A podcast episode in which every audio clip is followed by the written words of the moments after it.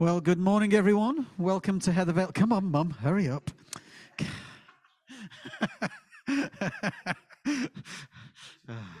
it's great. We're all family here, aren't we? uh, lovely to see you all this morning. Um, amazing that we can come and worship our God here today. Um, I'm going to give a notice at the beginning because I'm a bear of very little brain and I forget things very easily.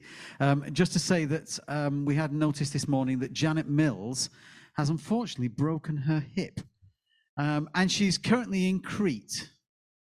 Is it Crete? Cyprus, Cyprus. It was over there somewhere.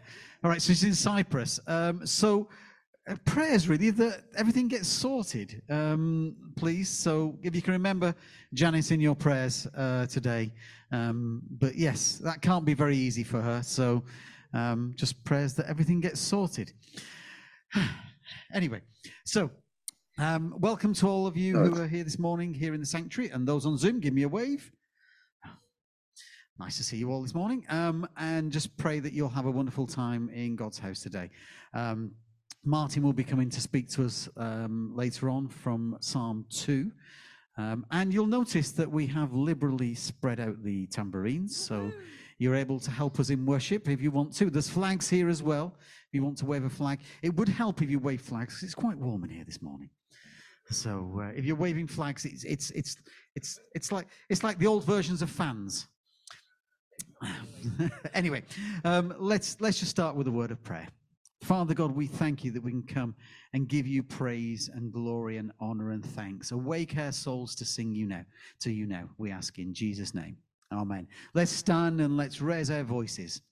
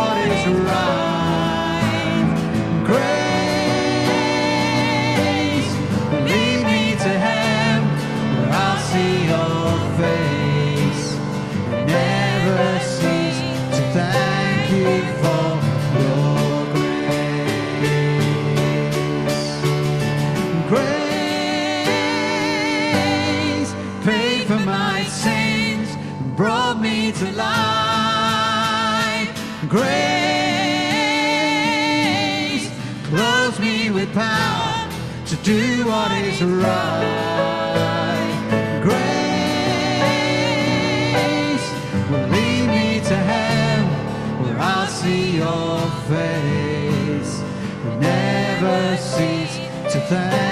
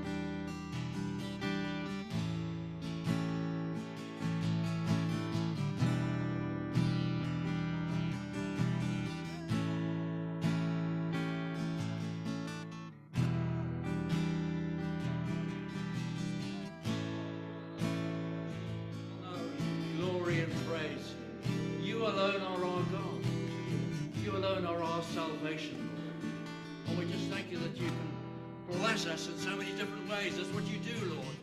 You bless us every day, Lord. We're here because you've blessed us.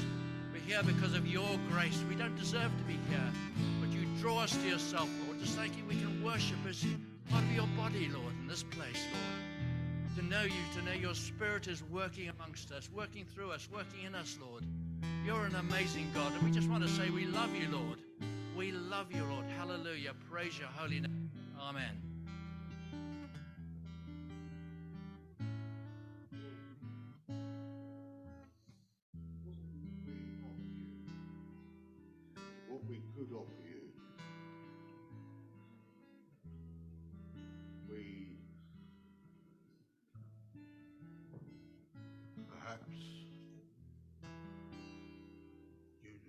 Fellowship conformity or social convention, put our money in the required bowls, and we go home thinking that's over now, and we can feast. So, what do we offer you what we could offer you? I pray for church trust. I pray that we could give each other the PIN numbers of our bank accounts and rest easy that they were never going to be abused. I pray that we could never be in fear of what another here may do that would be wrong to any individual here. So I pray for us all. What are we waiting for? Are we waiting for another lifetime? Are we waiting for one day? Praying that we don't go home from here today disappointed either in ourselves. I'm praying here today that we experience together that the rest. So I'm praying that on Monday that we hardly remember what's happened here. I'm praying that we'll always remember it. What are we, I ask some of us, messing about at? Now, when is it we're going to get it on? You take out what you put in. I'm praying us, for us all to become like latter day Moses. I'm praying for us all to get about as close to Christ as his adopted sons and daughters as we can get. I'm praying that we don't go home here resting easy, that we've got all this other money in our bank accounts, that we can look at what's going on in the world and thinking, well, I feel sorry for those guys. But I don't have to kind of worry about it. I can put my money in a pot, you know, and hopefully it goes towards sorting them out. So I pray, I pray for us all to stop and think about what we're really do, supposed to be doing here. I pray, for judgment to end. And let the Lord's judgment be enough for us. I pray that we come into a time because we have so much potential here that's hardly tapped, that we really can ourselves children of God. Amen.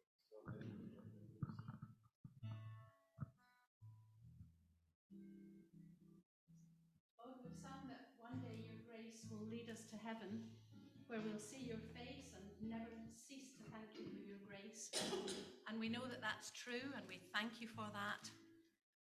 But Lord, it's also true that in our time here on earth, we should never forget your grace to us. It's not just in heaven that we should be thanking you for it. We thank you now, Lord, for your grace and your love and your mercy that you pour out on each one of us. Help us never to forget to thank you for that. Amen. Amen.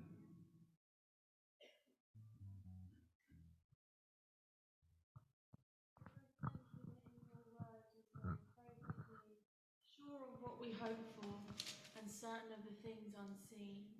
So, Lord, we thank you that you are working in the background, even when we don't see it, even when we're not necessarily feeling it, Lord. But you are working, you are moving.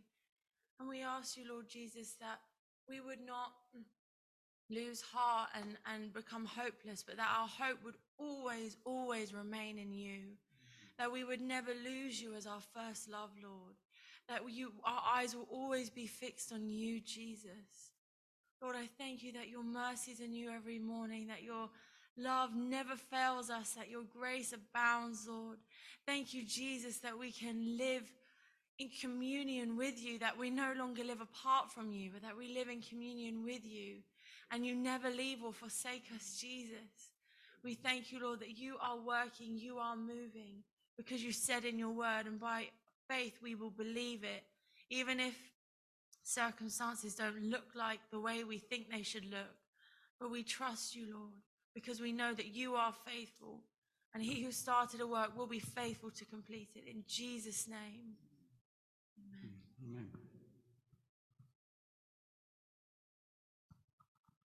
Though I speak with the tongues of men and of angels and have not charity, I am, be- I am become a sounding brass or a uh, tinkling cymbal.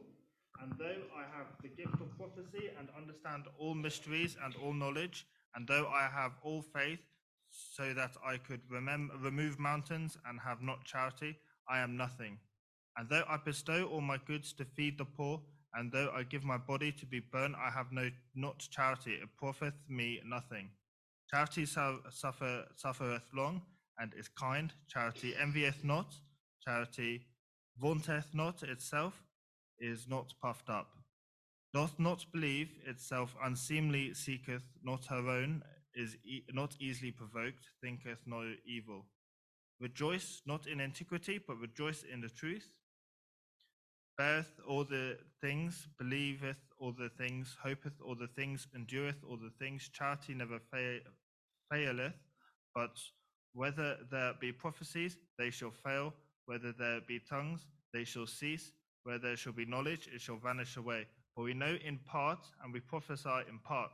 But when that which is perfect is come, then that which is in part shall be done away. When I was a child, I spake as a child, I understood as a child, I thought as a child. But when I became a man, I put away childish things. For now we see through a glass darkly, but then face to face. Now I know in part, but then I shall know even as I am as I am known. And now abideth faith, hope, and charity, these things, but the greatest of these is charity. Hmm. Amen.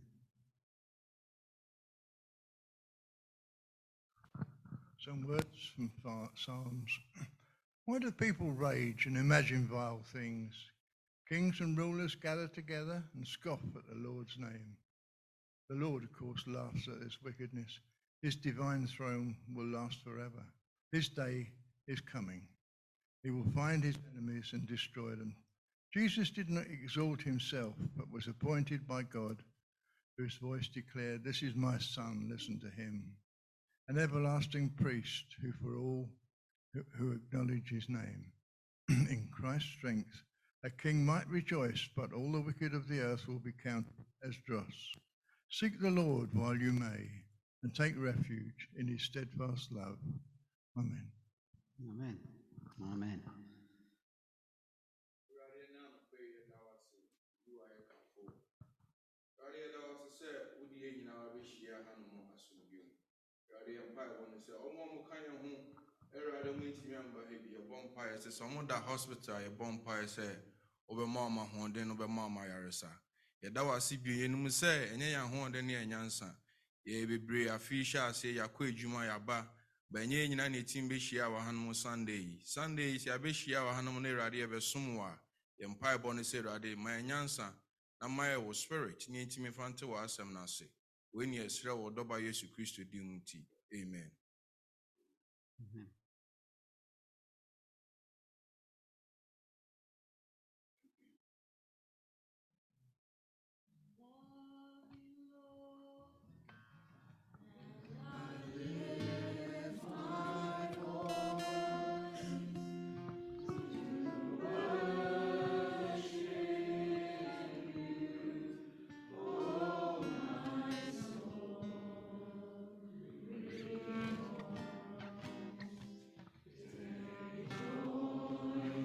My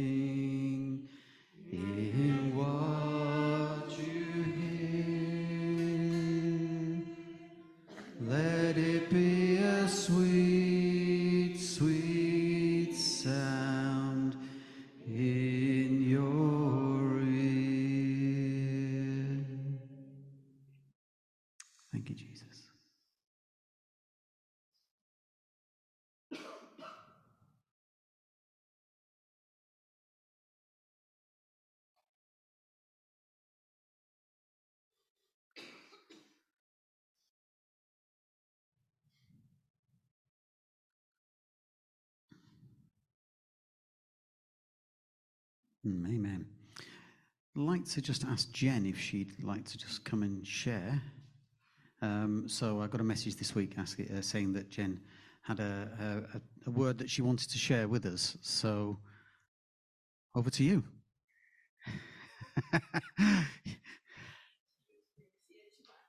okay. With fear and trepidation. And in the words of the song, were give me the grace to do what is right. So, um, the psalm that we is this uh, audible? Uh, psalm has really challenged me.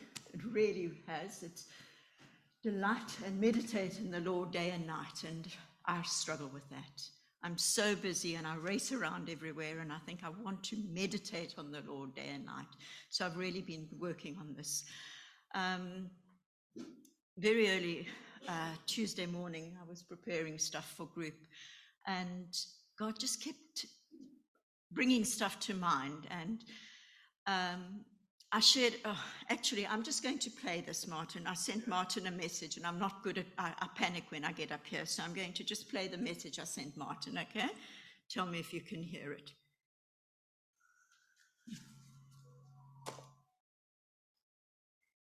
Oh, for goodness sake. See what I'm like with technology? Nothing works.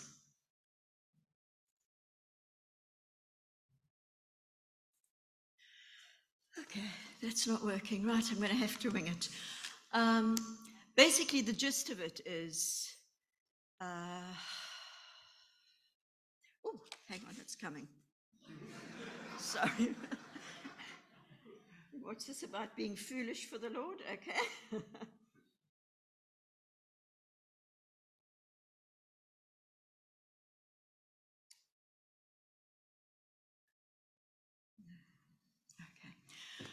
Right, let me try and get these words into context. Um, basically, I was preparing for group, and there was this great sense that I needed to uh, really meditate on God's word. And I, as I say, it's a struggle for me. Um,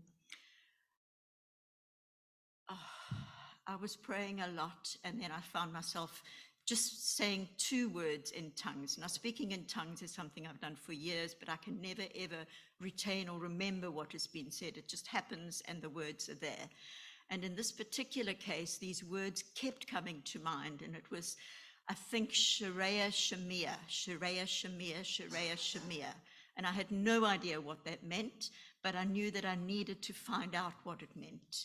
And so I did my technology thing and I tried Googling it and had absolutely no luck at all. It just said nothing. So I went, okay, Lord, if you want me to know what it is, you'll have to tell me. And I carried on with my day. About an hour later, I was in the bathroom cleaning my teeth, and the words, immerse yourselves, came to mind. Just three times, exactly the same. Immerse yourselves, immerse yourselves, immerse yourselves. And I went, okay, I can share that with group, tell them we need to really immerse ourselves in God's word so that we can learn and and learn to do what we're meant to do. I'm really getting this all wrong. Um, so I shared it with my group, and Sally said, maybe you need to share that with Martin for the wider church. And I went, yeah. But I'm like Jonah, I like to run away when God challenges me, and I kind of ran away. So for two days, I ignored this. And the next morning, I got the same thing. And then the following morning, I was walking along by the river, and God just said to me, You've got to share this with the wider church. So I sent Martin a message, easy, message done, hoping he would take it from there, but he didn't. Came back two words, share this with the church. And I went, No, Lord, no, I don't want to do this. I ramble, I'm not good up here, but this is who I am. So I sent that to message, uh, that message to Martin, share it with the church. Immerse yourselves. Immerse yourselves. Now that straight away worried me again because immerse yourself day and night. We're too busy. But God said, be intentional about it. When you sit down to read the word or to do Psalms or to pray, be intentional. Immerse yourselves in what you're doing. Don't just do a tick box ex- exercise, you know, oh, I've read my readings for today and rush on with the day. Immerse yourselves in his word.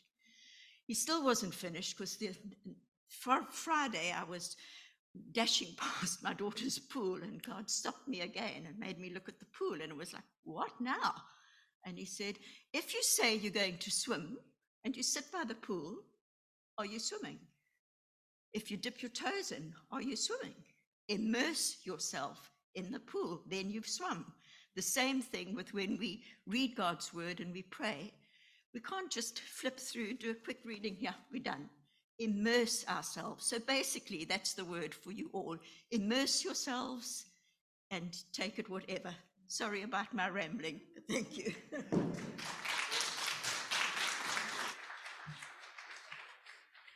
Thank you, Jen. Thank you for sharing that. And I wouldn't be a good Baptist if I didn't say it also could mean that if you haven't been baptized, immerse yourselves. I had to get that one in there, sorry.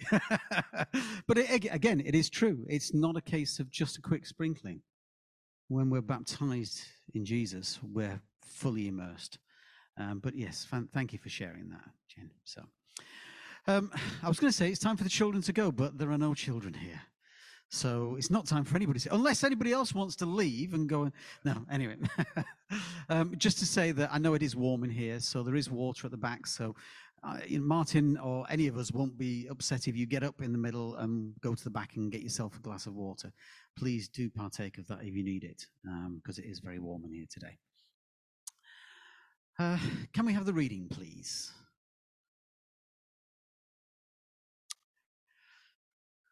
So this is Psalm 2. So we're continuing on our, our summer series in the Psalms.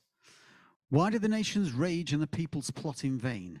The kings of the earth set themselves and the rulers take counsel together against the Lord and against his anointed, saying, Let us burst their bonds apart and cast away their cords from us. He who sits in the heavens laughs. The Lord holds them in, deri- in derision. Then he will speak to them in his wrath and terrify them in his fury, saying, As for me, I have set my king on Zion, my holy hill. I will tell of the decree. The Lord said to me, You are my son. Today I have begotten you. Ask of me, and I will make the nations your heritage, and the ends of the earth your possession. You shall break them with a rod of iron and dash them in pieces like a potter's vessel. Now, therefore, O kings, be wise, be warned, O rulers of the earth. Serve the Lord with fear and rejoice with trembling. Kiss the Son, lest he be angry and you perish in the way, for his wrath is quickly kindled. Blessed are all who take refuge in him. Let's just thank God for his word and pray for Martin as he comes to speak. I'll also pray for the offering at the same time because I always forget to do that. But the offering doesn't have to come into the front, it's been given. God knows where it is. We thank you, Lord, for your word. We thank you that it is life to us. Thank you that all scripture is God breathed and, Lord, used for our teaching, used to hone us, used to change us. And so, Lord, help us to immerse ourselves in your word this morning. Pray for Martin as he comes to speak that, Lord, you would just anoint him again, that we may hear from you. Pray, Lord, for the offering that's been given this morning and through bank accounts. Lord, thank you that you use that money wisely. You give us wisdom to use it. And so we pray that you would just help us to see your kingdom extended here in New Newhall and to the ends of the earth. For we bless your holy name. Amen.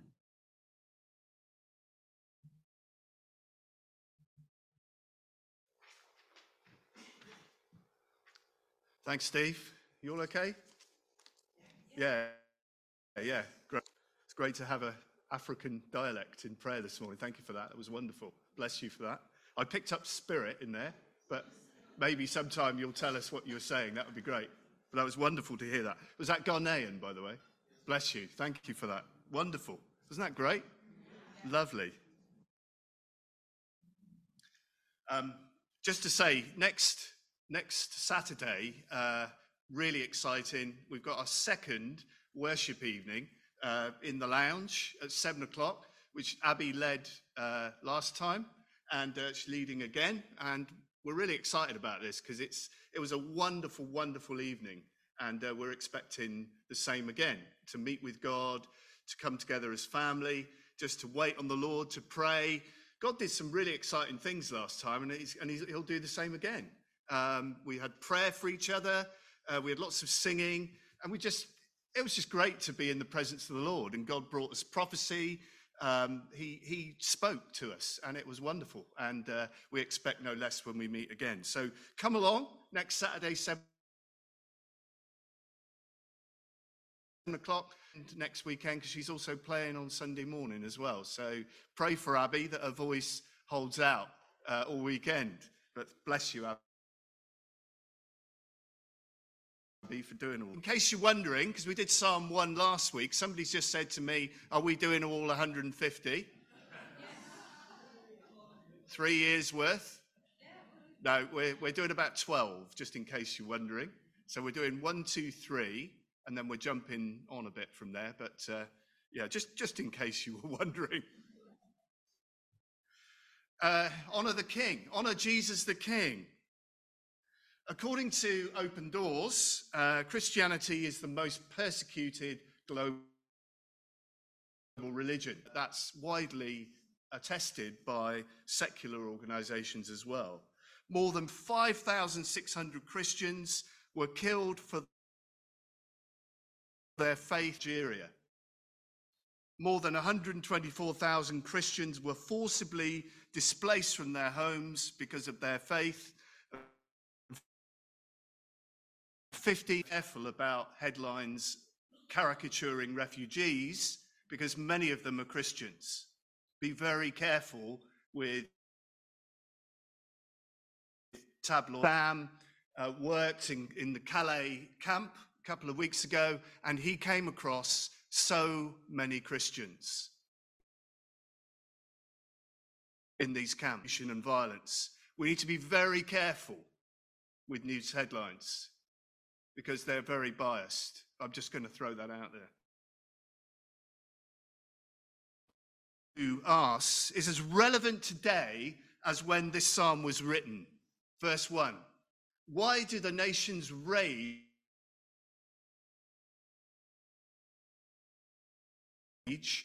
Counsel together against the Lord and against his anointed. Christianity is the most persecuted global religion. This is happening, this psalm is happening today around the world. Reality. We might be tempted to ask, as the people in, in the temple who were using this psalm might have asked, is God still in control in a world where Christians are persecuted by evil rulers? Or we might be tempted to ask, is God powerful enough to deal with all this persecution? Or we might ask, why is it that we to have so much influence and power in the world? Well, these are the sorts of questions that this psalm is addressing. This is incredible. The first answer to the questions is is God in control and is he powerful enough is this. First answer, the nations rebel, but God has a plan. The nations rebel, but God has a plan. Um, this is, this, these verses are a picture of rulers and kings, other nations around Israel, plotting against Israel's king. Now, every time there was a coronation of a new king, David or Solomon, the nations would begin to rally and conspire and plot against Israel's king because there was a new king on the throne and they were seeking to exploit um, the change in throneship, as it were.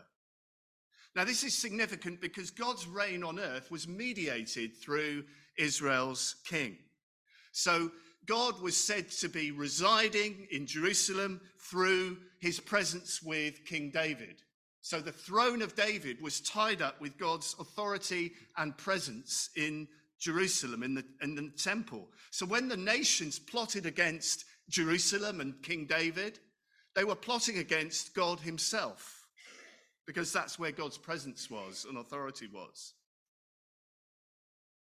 And these kings plotting against King David and the throne in Jerusalem is a picture of people rebelling against God's reign and rule.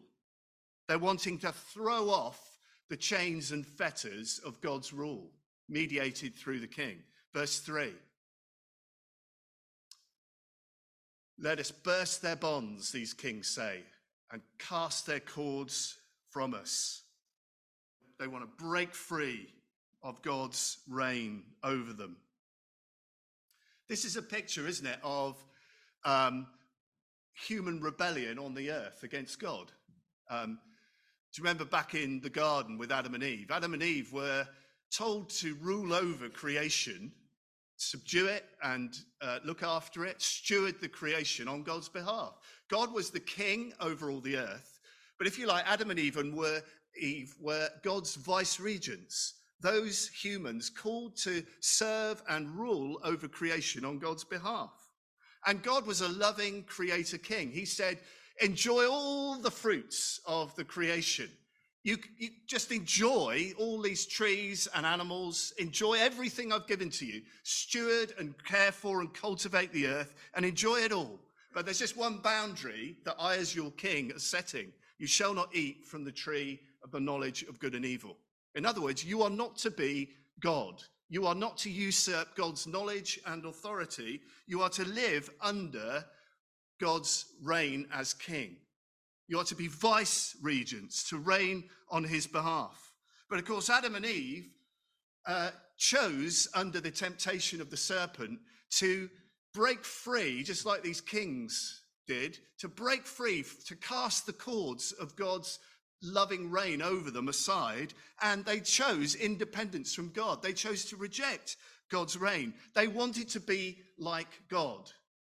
As one scholar puts it, they de-godded God. They wanted to put themselves in God's position. Did they thrive and flourish by rejecting God? Quite the opposite. They were expelled from the garden. Frustration entered into creation. Violence, cycles of violence came into their experience and into their descendants. They were ashamed. They were guilty. They were lonely, isolated from God. And this is a picture of human rebellion against God. Ever since Adam and Eve first sinned, human beings have rebelled and rejected God as king. And as a result, people are find their lives frustrating, empty. People don't flourish when they reject God. Have you noticed that? They may um, do well in their career. They may uh, get a lot of money, but they don't flourish. Um, a few weeks ago, we met up with a, uh, some of my friends in London. I was my first university degree, and uh, we've kept in touch. And some of them are really flourishing. One of them's got a, a really successful business. He's not a Christian. And I said, How are you doing? And he said, I'm conflicted. I said, What do you mean? he said, Well, on the outside, I appear to be doing okay. On the inside, I'm totally messed up. And another guy was talking about how he's trying to find happiness in different ways. So he, he's a teacher in London, doing very well on the senior leadership team. And uh, he, he, him and his wife moved to Spain for a year. Now they're talking about moving down to Cornwall. Um, basically, we said, well, you know, what, why Cornwall? And he said, we're just, just trying to find a happier life and they live in Teddington, which is a very leafy part of London. you know, I, I, you come across people, they, they, they, they're doing okay, they're doing well, and yet there's this search for more meaning, more joy, more purpose, more happiness, more contentment than they've got. And what that's saying is that without God, people will not flourish as they were created to flourish. You might have money, you might have a great career, but you will not flourish because you will not be content when you reject the kingship of the Creator. You see, you and I, as human beings, were made to live under God's good rule. That's how God set it up.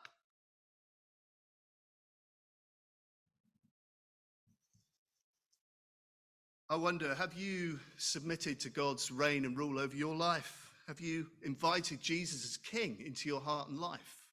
Why don't you do that today? Uh, David was a pretty good king, wasn't he, for most of his life?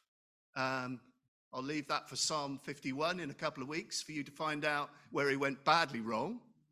But none of the rulers of Israel ever restored God's kingdom rule. You see, God allowed a king to be on the throne in Jerusalem as an expression of his desire to restore the kingdom. But none of them restored the kingdom effectively, did they? Because they were sinners themselves. David was described as a man after God's own heart, but boy, did he go wrong. None of them restored God's kingdom reign on earth that had been lost through Adam and Eve. But Jesus lived a perfect life of obedience to God. This psalm is a prophetic psalm that points forward to King Jesus. It's, qu- it's the most quoted psalm in the New Testament. Did you know that? It's quoted over and over again in the New Testament. After Jesus had risen and ascended back to heaven, the early church in Acts chapter 4 prayed Psalm 2. Did you know that? They prayed in Acts 4. Why did the nations conspire against the Lord? Why did the nations plot and all the rest of it? When Peter and John had been imprisoned by the Jewish ruling authorities, they came out of prison, they found the church, and the church prayed Psalm 2. The people, the Jewish rulers, were plotting against the Lord, Jesus, and his followers, and they prayed, Lord, stretch out your hand to do wonders and signs and miracles and, and help us to speak for you. And the Lord anointed them with his spirit and they spoke the word of God boldly because they recognized that Jesus was the king whom this psalm prophesied about, that he was on the throne and that they could have boldness and power through him. You see, Jesus is the one who God chose, God's Son chose to come and to restore God's kingdom on earth that had been lost by Adam and Eve and by the fall. And ever since, men and women have been turning to King Jesus for new life so that they can flourish. Over 2.6 billion people on this planet now confess that Jesus is King, the largest global religion and the most persecuted one. What about you? Have you turned to King Jesus yet? Have you submitted to his reign and rule? Why don't you speak to someone after the service and pray with them? The second answer to the question, is God in control and is he still powerful enough, is King Jesus is reigning today from heaven. Verse 4 He who sits in the heavens laughs. The Lord holds them in derision. Then he will speak to them in his wrath and terrify them in his fury, saying, As for me, I have set my king on Zion, my holy hill. Human rulers may laugh and mock and even do worse, physically persecute Christians, call them of little value. God laughs with derision at these called powerful rulers who persecute his people. Because God installed his holy king on Mount Zion. Despite appearances in the world, the king, King Jesus, is reigning. Um, we see Peter preaching um, it from heaven. In Acts chapter 3, verse 21, this is what he says that he, the Christ appointed for you, Jesus, whom heaven must receive until the time for restoring of all the things. In other words, Jesus is reigning now from heaven. One day he will come again to restore all things. Now that's significant because it tells us that the kingdom has come in the person of Jesus. When Jesus came to earth, he healed the sick, he cast out demons, he called people to follow him. And as people followed him, the kingdom was growing on earth. When Jesus rose from the dead and ascended back to heaven, he's described as now reigning from heaven.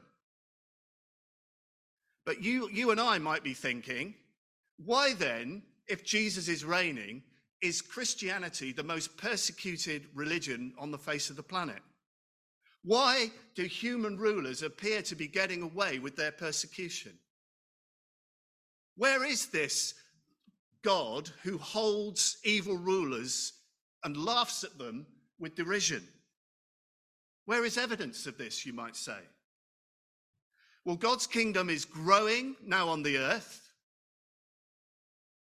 but is yet to fully come. Um, I've used this illustration before, but it, it, it kind of it is helpful. Um, the kingdom is both now and not yet. Uh, I think it was Oscar Cullmann was the first theologian back in the 60s to use this illustration, so I'm borrowing this, but I think it's helpful. Historians recognize that D-Day was a, was a turning point in the Allied forces' victory over the German forces. It wasn't the case that after D-Day, all the battles suddenly stopped. Peace only came sometime later with VE Day or perhaps VJ Day, if you prefer. But D Day was a turning point. The outcome of victory was secure after D Day. Even though the skirmishes and battles continued, the outcome from that point on was secure, certain. Allied forces were certain to win. And the same applies to the reign of King Jesus. The cross and resurrection was the D Day, the turning point in history. Victory was assured from that point onwards. We still await VE Day, don't we? The return of Jesus. Jesus is currently reigning from heaven, and he's coming again to bring his kingdom to fullness, to consummation. Until then, rulers will laugh and scoff at Christians. There will be persecution. There will be injustice and oppression on the earth. But we have had a decisive turning point in history with the cross and resurrection. King Jesus is reigning, and one day will bring his reign fully on earth.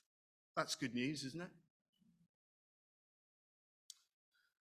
Uh, third answer to the question is God still in control and is he powerful enough? Is Jesus is the conquering king. I will tell of the decree. The Lord said to me, You are my son. Today I have begotten you. These words were originally spoken, it's believed by scholars, to King David at his coronation as King of Israel. David was begotten as a son of God. Uh, you don't hear begotten too often these days, do you?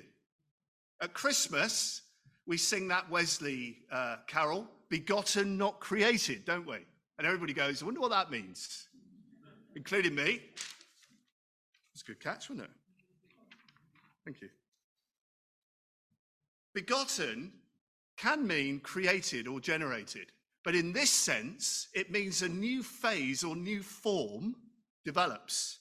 So King David became God's son with a small s when he was coronated as king to reign over Israel on God's behalf. He became, if you like, an adopted son who had authority to reign over Israel on God's behalf. And that was in fulfillment of a prophecy through Nathan in 2 Samuel 7 that God would always have a king on the throne of David for eternity. So, in other words, one of David's descendants would always reign over Israel for eternity. And David had authority to bring God's discipline and justice to the nations through his reign. But we know, of course, that David didn't successfully bring about this discipline and judgment because he himself was flawed.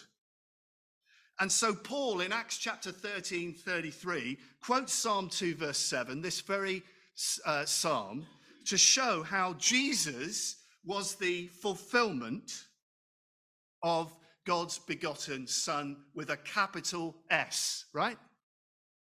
Look, look at this Acts 13. This he has fulfilled to us, their children, by raising Jesus, as also it is written in the second psalm. There it is. You are my son. Today I have begotten you. What on earth does that mean? Well, I got, in, I got my systematic theology books out this week, and begotten, you can, you can go down all kinds of rabbit holes with this one. If you want to have fun with begotten, go ahead and fill your boots. Spend hours on this one. Um, by the way, the ESV uh, translation here is the correct one. Um, in the NIV, it says, Today I have become your son. That's not helpful because it makes it sound as though Jesus sort of became God's son. Well, that's heresy, isn't it? One of the oldest heresies in the book. Jesus was always the eternal Son of God. In this context, begotten or beget means to enter into a new phase or new form of fulfillment. So when Jesus rose from the dead and ascended back to heaven, he took on the form of God's eternal king in fulfillment of the Old Testament promises. He was begotten into a new role as the eternal Son of God reigning from heaven through his ascension. That's what begotten means.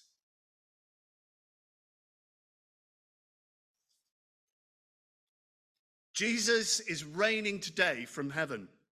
Jesus has been given all authority and power by God to reign over the nations and the world.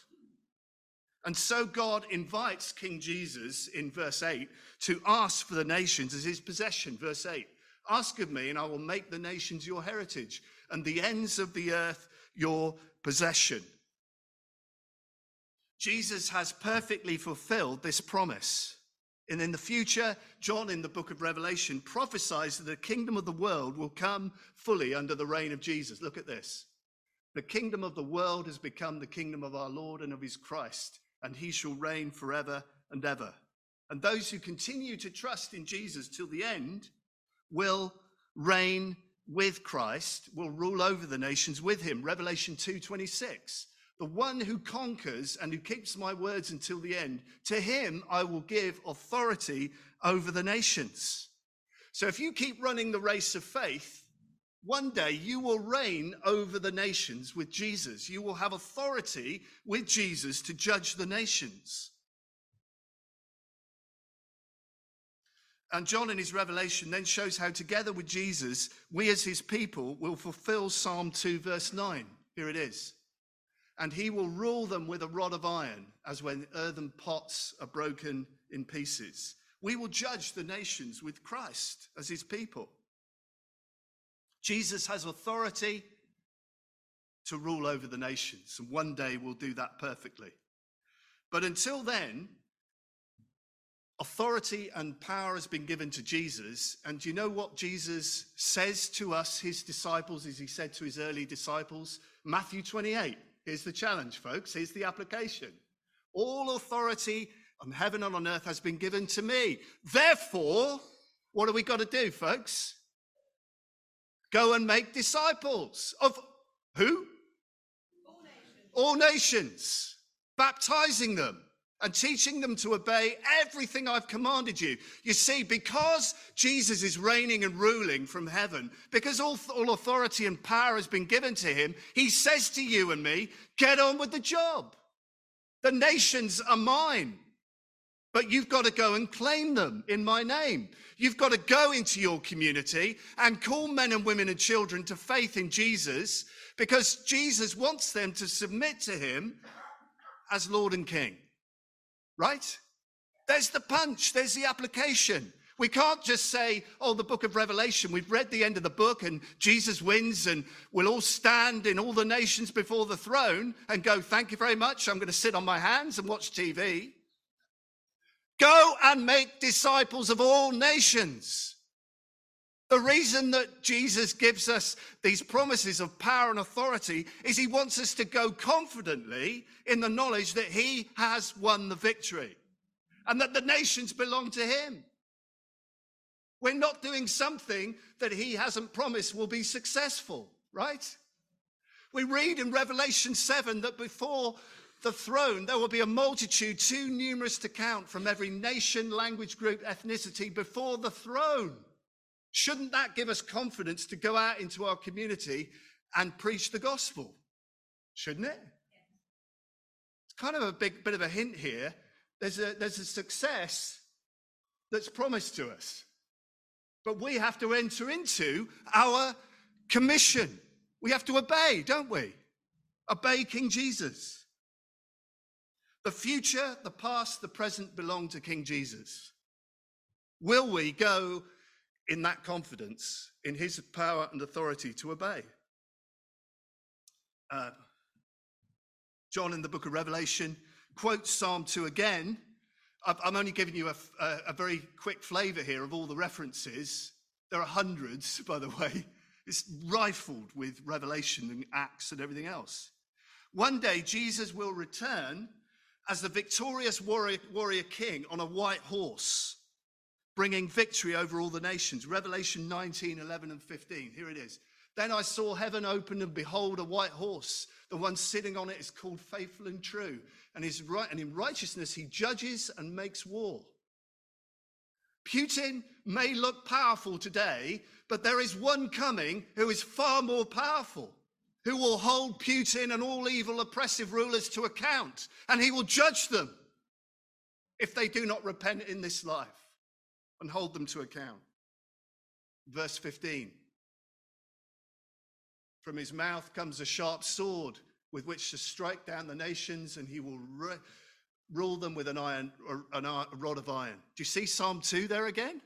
There it is, quoted by John in Revelation. Jesus is returning, and he will rule the nations with a rod of iron. He will bring his justice, his judgments. We find all this talk of justice and judgment a bit strange in our Western comfortable culture. Sort of, if you were a Christian in Nigeria, this would be good news because you are being persecuted. You want to know that there's a king, a judge, who will one day hold your oppressors to account. Do you see? We're so comfortable and complacent, we don't see the power and punch of this text. That's why we should pray for our brothers and sisters in the persecuted church, that they've been able to hold on to these wonderful promises. Fourth answer to the question is God in control and is he powerful enough? Is King Jesus is coming again for a day of judgment. Verse 10. Now, therefore, O kings, be wise, be warned, O rulers of the earth. Serve the Lord with fear and rejoice with trembling. Kiss the Son, lest he be angry and you perish in the way. God is patient, even with arrogant, rebellious, powerful, oppressive rulers, including Putin and others. He's, he's patient because he wants to give people an opportunity to repent and turn to him and submit to him as king. The phrase kiss the son, lest he be angry, denotes in the ancient Near Eastern world people kneeling down and kissing the feet of the king in homage and respect. Um, in our informal evangelical culture, we've lost often, haven't we, a sense of paying homage, of holy reverence and awe for Jesus the King. We kind of drift in and out of his presence as if he's our best mate. Nothing wrong with saying Jesus is your friend, but we've got to remember who, what kind of friend he is. He's not just a friend, he's also the king. He's the Holy One. He's the eternal Son of God who demands our homage, our awe, our respect. We need to hold those two in balance. The challenge comes to us today, and this is where I'm going to leave this. Will we serve and pay homage to the King, to King Jesus? First of all, how do you pay homage to King Jesus? Well, first of all, you trust that he is sovereign and reigning over the world. Because if you don't, you will be anxious and fearful about the future, right? If you don't believe that God is truly king over the whole earth and that he has a plan to come again and bring all things under the, uh, under the submission to Christ, you will be overly anxious and fearful about the future. You will worry about everything in life. That's not honoring and serving the king. That's not trusting in God's promises. Now, don't hear me wrong. There's nothing wrong with having a holy discontent about the state of the world. There's nothing wrong with praying, Your kingdom come, Your will be done. Nothing wrong with getting agitated and riled by some of the injustice that you see. But let it drive you to your knees in prayer. Let's spend less time writing about these things and praying about them, right? Because God is the only one who can sort them out. He's the only one who can bring his kingdom on earth.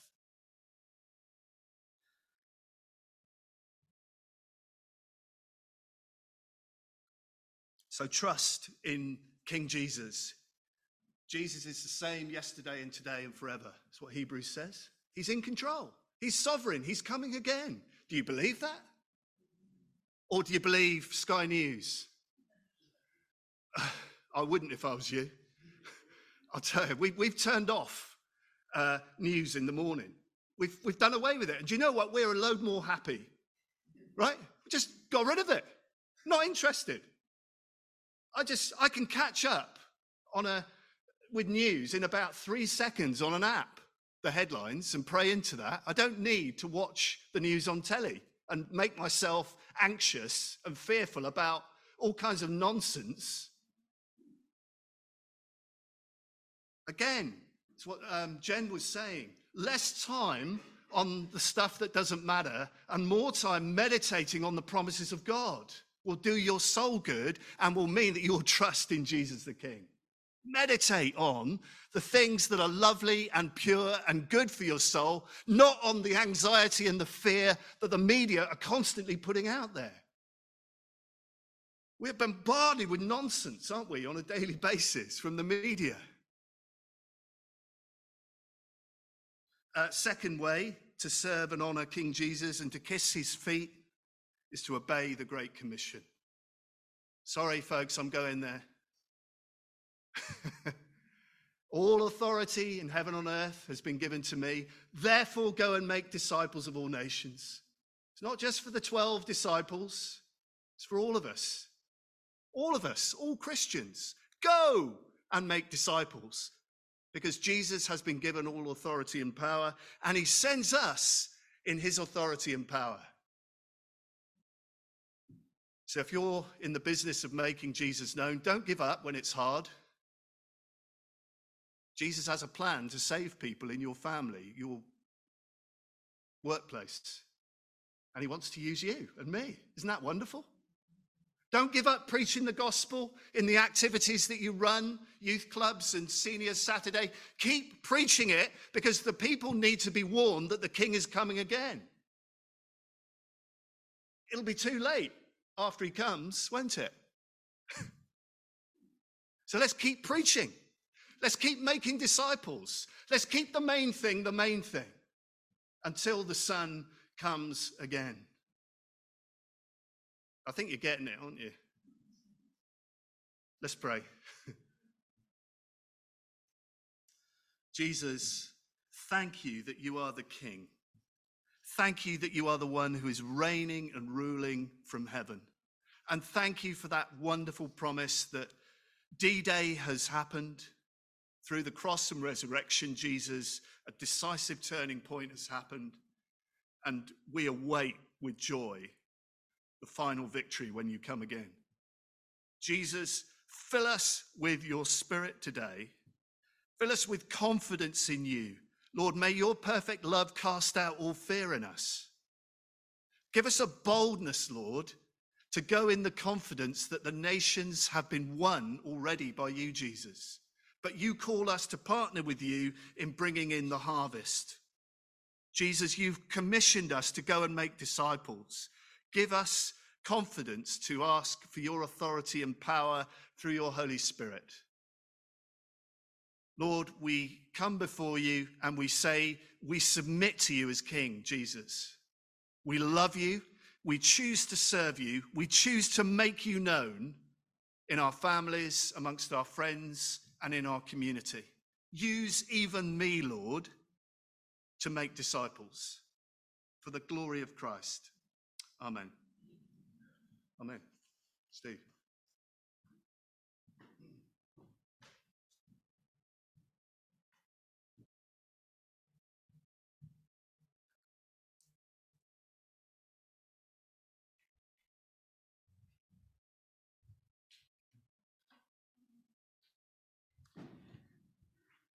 Well, let's stand and sing our last song. Come set your rule and reign.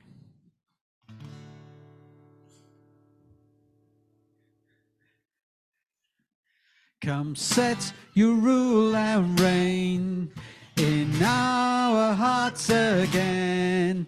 Increase in us, we pray.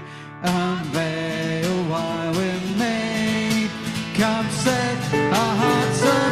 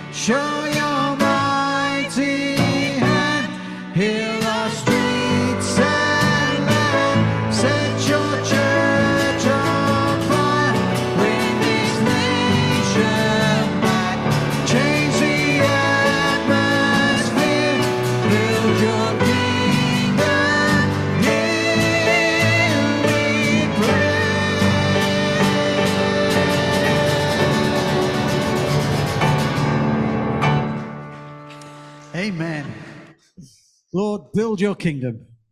Set this nation on fire for you, Lord. For we ask it in Jesus' name. Amen.